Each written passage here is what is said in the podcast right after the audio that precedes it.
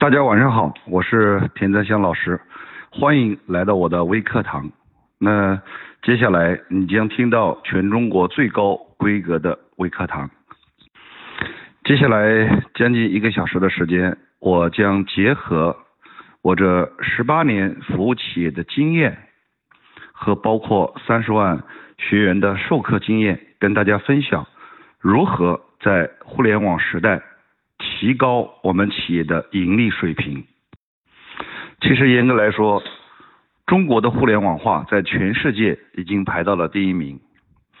我记得前两个月我到温哥华国际电影节、金枫叶国际电影节演讲的时候，作为一个唯一的华人演讲嘉宾，在台上，我作为一个中国人，非常的自豪。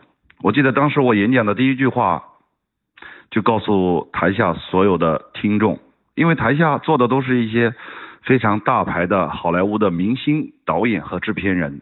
当时我告诉他们第一句话，我说我来到温哥华已经三天了，我对温哥华的第一印象就是温哥华跟中国比实在是太落后了，连中国的农村都不如。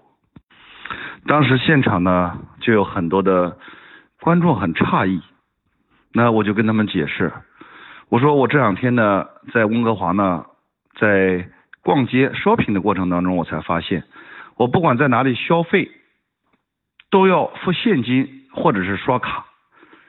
我说在中国，我说我妈买菜都不需要带现金的，在整个中国，只要带一部手机，可以走遍中国的大江南北。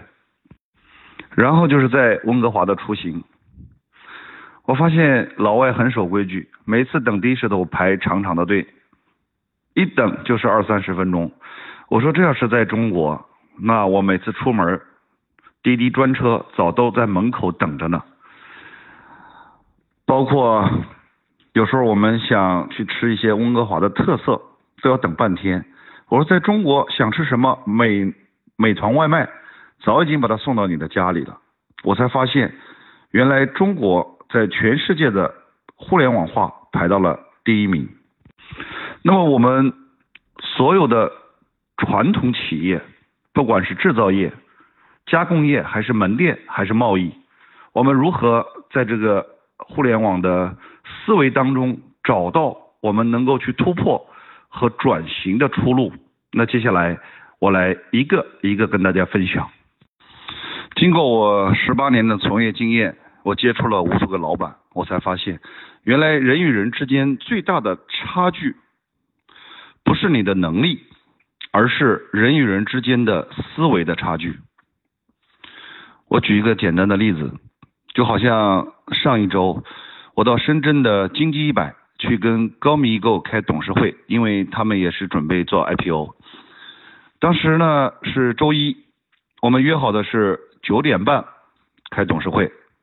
然后我九点二十五分到了楼下，但是到了楼下，我发现哇，那里人气很旺，上班的高峰期有很多的人都在排队等电梯。哇，我一看，假如说我排队等电梯，有可能我上去之后会迟到这次会议。于是呢，我就思考了两秒钟之后，我就跟我的助理说：“我说走，我们爬楼梯。”但是当时我的助理马上就。瞪着眼睛看着我，他说：“老师，那我们这是三十八楼啊，这要爬上去吗？”我说：“不用，我们直接走安全门，然后走到二楼。”各位，我们才发现原来上班高峰期上电梯的人多，然后往下来的人呢几乎没有。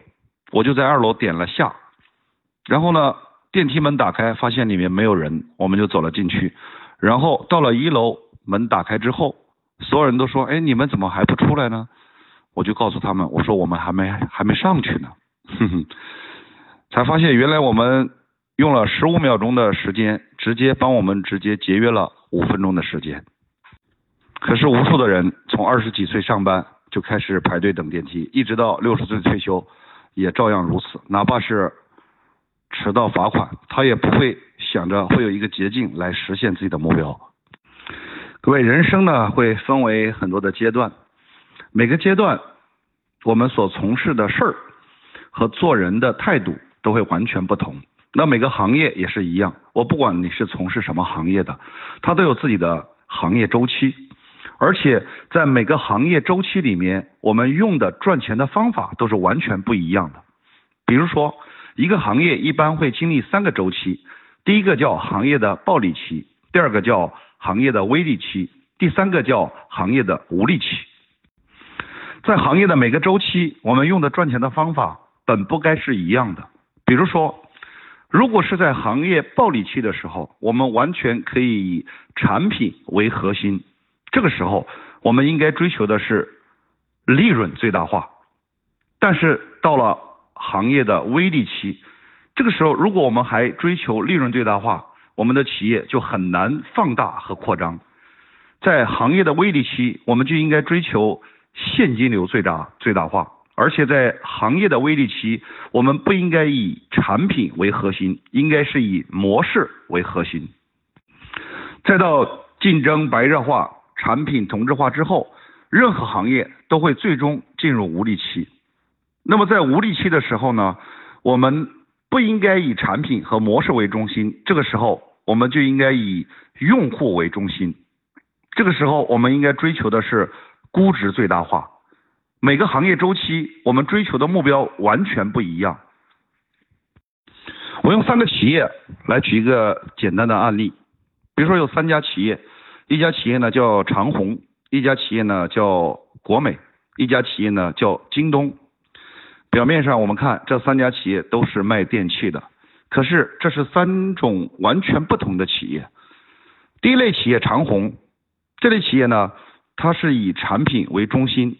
他追求的是利润最大化，他要把自己做成一个赚钱的企业。第二类企业呢叫国美，他追求的是渠道为中心，而且他追求的不是利润最大化，追求的是现金流最大化。第三类企业呢，京东，它追求的是以用户最大化。京东认为。我可以卖电器不赚钱，但是用卖电器的这样的一个平台，先把海量的客户圈进来之后，我后端的所有的产品都可以给我创造价值。所以京东它既不追求利润最大化，也不追求现金流最大化，京东追求的是估值最大化。这三类企业刚好代表了。行业周期三个不同的赚钱方法，换句话说，在互联网时代，产品已经沦为标配。可是我们所有的中小企业，如果一开始都要像京东一样去追求用户最大化，那我相信不是所有的中小企业都有这样的资本来助推。那怎么办？我们只有先以模式为中心，慢慢慢慢。再转向以用户为中心，最后总结一句话：在互联网时代，产品已经沦为标配，没有模式不开公司。假如说把经营一家企业比如成盖一栋大楼一样的，那么模式就是这栋大楼的施工图，团队就是施工队，资源就是。原材料。接下来呢，我跟大家分享关于商业模式的三个重点。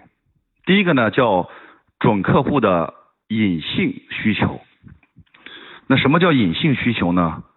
举一个简单的例子，我们都知道有一个很著名的品牌饮料叫王老吉。各位知不知道王老吉在最开始的时候只在广东和广西销售，一年的营业额呢？也最多也就是一个亿，那为什么在短短的时间后来迅速的能够从一个亿变为年营业额突破两百亿的一个企业呢？我们首先从看它的广告语就能够看到它的定位的一种区分。其实王老吉最开始的广告语叫上火就喝王老吉，因为那个时候王老吉所定位的精准客户呢，就是那些上了火之后。要去喝凉茶的那些客户，后来呢，王老吉一直想在全国把市场拓宽，但是一直不得其法。于是呢，他们就做了一个市场调研，他就发现有三个地方的客户呢销量特别大。第一个就是那些火锅火锅店，第二个就是烧烤店，第三个就是网吧。于是呢，他就对很多的客户做了一些调研，就问你们为什么要买王老吉？哎，那些客户说，哎呀，我今天吃火锅担心上火，所以说买一瓶王老吉准备好。包括我们网吧的，他说熬夜容易上火，买一瓶王老吉能去去火。他们通过这个简单调研才发现，原来有很多的客户都不是因为上火去喝了王老吉，都是因为怕上火。所以说买瓶王老吉，这个提前预防着。于是他们很巧妙的就把他们的广告语多了一个字儿，因为他们发现怕上火的人比上火的人多多了，几乎全中国人没有一个不怕上火的。他们就把广告语加了一个字儿，加了一个怕，就变成了一个怕上火喝王老吉，把他们所有的客户的隐性需求给挖掘出来。所以说短短几年时间，整个营业额就因为这一个字儿。从了一个亿飙到了两百亿，因为他们发现了所有客户的潜在需求，也就是隐性需求。关于这个策策略呢，有一个平台运用的非常好，那个平台呢就叫陌陌。很多年轻人可能都知道，这个陌陌呢被誉为叫做约炮平台啊。为什么它这样定位呢？我们来看一下，因为陌陌刚推出来的时候，它把自己定位为一个社交软件。他做了一段时间，他发现他没有办法去获取海量的客户，为什么？因为几乎全中国老百姓都习惯了用微信，你突然一个软件出来，这个客户习惯很难改变。于是他就在想，怎么样去挖掘所有这些客户的隐性需求？他发现很多的年轻人在社交软件都是为了找到异性朋友，于是他为了满足这些。准客户的隐性需求，也就是他们的这种好奇心，他把陌陌的这个软件平台定位为一个约炮平台。包括我们现在，假如说你到百度，你去搜索陌陌，你会发现有很多的文章都是写写什么，陌陌是如何约到炮的，如何成功约到炮，全国最大的约炮平台，哇，全部都是这些文章。其实这些文章，我相信。都是陌陌的一些文案做出来的，为了吸引无数年轻人的这种眼球。可是这种定位呢，让无数的年轻人都下载了陌陌这款社交软件，在上面希望能够找到一些异性朋友。短短的几年时间，至少有一个亿的注册量，也成功的让陌陌这个平台能够杀出一条血路，成功上市，市值超过一百亿。它最成功的地方就是跟微信打了一个差异化，满足了很多年轻人的隐性需求，就是好奇心。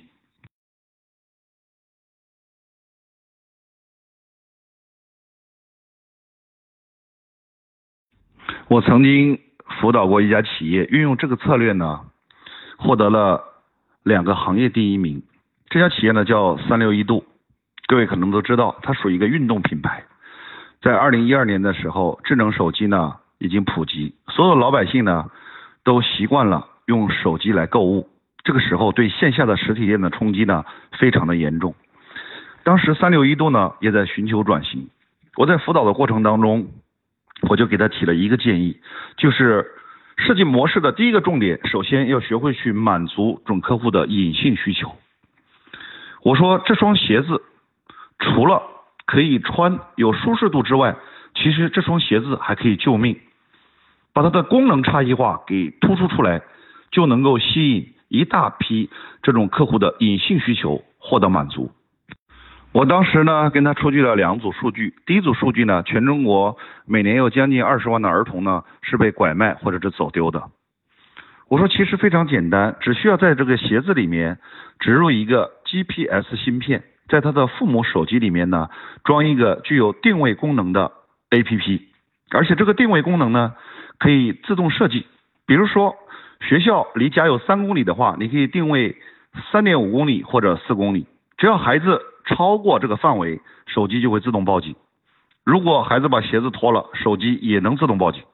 啊，你会发现，只要孩子把穿上这双这双鞋，就永远在你的视野里面。